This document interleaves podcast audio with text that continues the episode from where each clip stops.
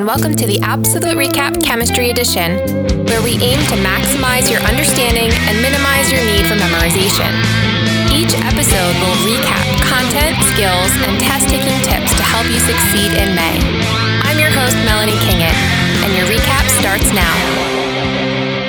Hi, and welcome to the APsolute RecAP Chemistry Edition. Today's episode will focus on FRQ annotations. Let's zoom out. In just a few weeks, you will be taking the AP Chemistry exam. Congrats, you've made it. All of your hard work is about to pay off. The final piece you need is strategies for multiple choice and FRQs. We already recapped multiple choice questions in episode 44, so today we are focusing on the free response questions. Let's zoom in.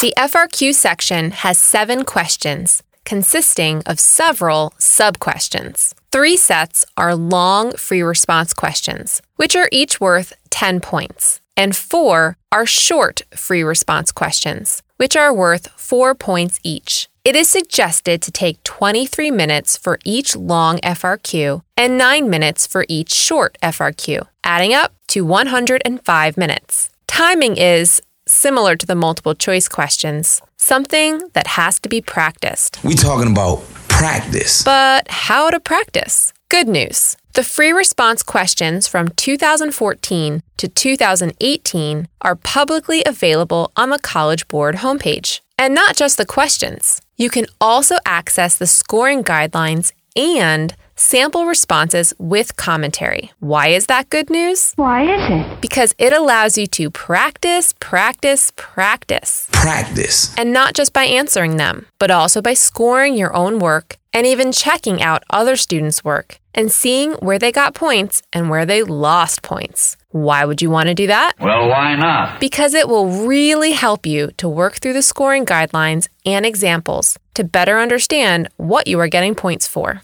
Let's briefly take a look at the setup of the FRQ section. It starts with the periodic table and the equation sheet. You cannot remove them from the package. You will have to go back and forth. Familiarize yourself with the setup of the equation sheet before exam day so that you know where to find the equations you might need during the exam and you don't waste time searching. On exam day, you will, however, see one difference in the layout compared to the FRQs from 2014 to 2018. Starting in 2021, there will be a blank space after each sub question for you to answer. The past exam questions had line space at the end of the long or short question set. So let's zoom further in and talk about the key points of how to answer the FRQs. I'll show you how. First and foremost, RTFQ. Read the freaking question. I know that sounds a bit trivial, and you might be, well, of course I'm reading the question, but I mean really read. What is it asking for? In what format? For example, if it asks you to write the electron configuration of an element, do not write the noble gas configuration. You will only get points on the full electron configuration. And that leads already to the second part ATFQ. Answer the freaking question. Let's look at two aspects specifically answering with a written response and using calculations. Hello, AP students. Producer Brad here to tell you about the importance of hard work and. Okay, they're gone. Here's the deal one procrastinator to another, you haven't started studying. Hey, no, you don't need to lie to me or make up excuses. You're among friends. We're in the trust tree, okay? Now, like I was saying, you haven't started studying, and I haven't started editing the episode you're listening to. But guess what? It doesn't matter. We thrive under pressure. Does awesome stuff happen when you carefully plan for months and months? No. Awesome stuff happens at the end, when the clock is winding down. Hail Mary touchdown passes, buzzer beaters from half court, walk off grand slams, fireworks, dessert, every action movie ever. This is when legends are born. With that being said, it doesn't hurt to give the material a once over. That's where the binge comes in. Sign up for a virtual binge review session today at theapsoluterecap.com. That's the A P S O L U T E recap.com. And then go be awesome, like your hero, me.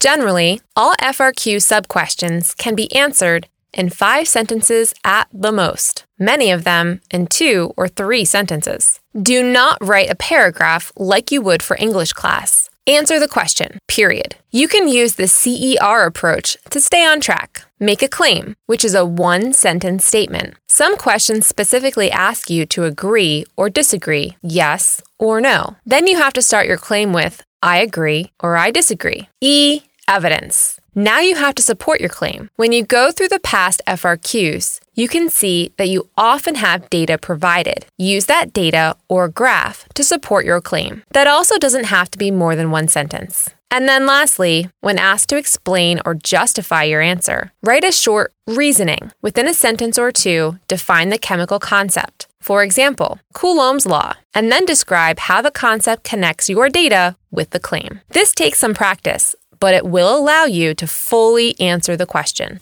Let's take a closer look at the writing itself. Use your words and vocabulary to be as specific as possible. Would you tell us, please, specifically? Do not write, and then it will dissociate. What is it? Name the compound you are referring to. You may use common abbreviations. These include, for example, IMFs for intermolecular forces or LDFs for London dispersion forces. Don't make up your own abbreviations.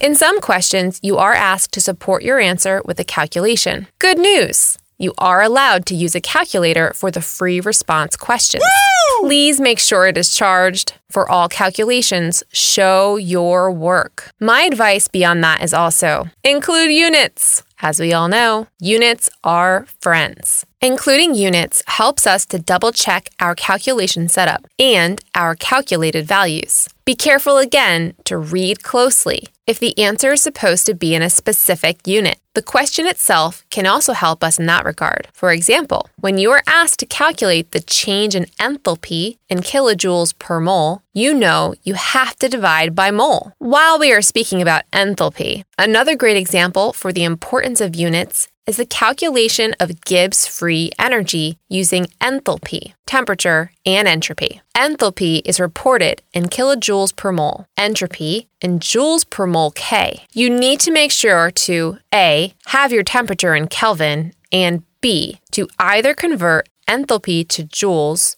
or entropy to kilojoules. Also, be very careful with your variables. Lowercase k, the rate constant, and uppercase k, the equilibrium constant, are two completely different variables. Make sure you are not sloppy when writing your variables. Last but not least, a word about significant figures. In the past, one question has been scored with respect to significant figures. You won't know which one, so make sure to always use the right number of significant figures. Do not just copy seemingly endless numbers like 1.2345678 from your calculator. When in doubt, and struggling with determining significant figures, my tip report your answer with three. To recap, the FRQ section has three long and four short question sets. You will have 105 minutes to answer the questions. Past free response questions are available on the College Board website. Make sure you read questions carefully. To answer the question, you shouldn't need more than a few sentences and can use the CER format. Use precise language. For calculations, make sure you show all your work, use units throughout, and report your answer with the correct number of significant figures. Coming up next on the APsolute RecAP Chemistry Edition Test Taking Tips 2021. Today's question of the day is about annotations. True or false? You are not allowed to bring a highlighter to mark information in the exam booklet. For the answer to the question of the day, please follow us on Instagram at the APsolute RecAP. That's the A P S O L U T E Recap. Please remember to rate, review, and subscribe wherever you get podcasts. For updates on episode schedules, study guides, and to contact us with questions and suggestions, please visit our website, theapsoluterecap.com. The APsolute RecAP is produced by Brad Kingett with music by Zach Caruso. Today's episode was written by Sarah Rader. Time's up, Bunsen burners off. Thank you for listening to the APsolute RecAP Chemistry Edition. AP is a registered trademark of the College Board. Copyright 2020, APsolute RecAP LLC. All rights reserved.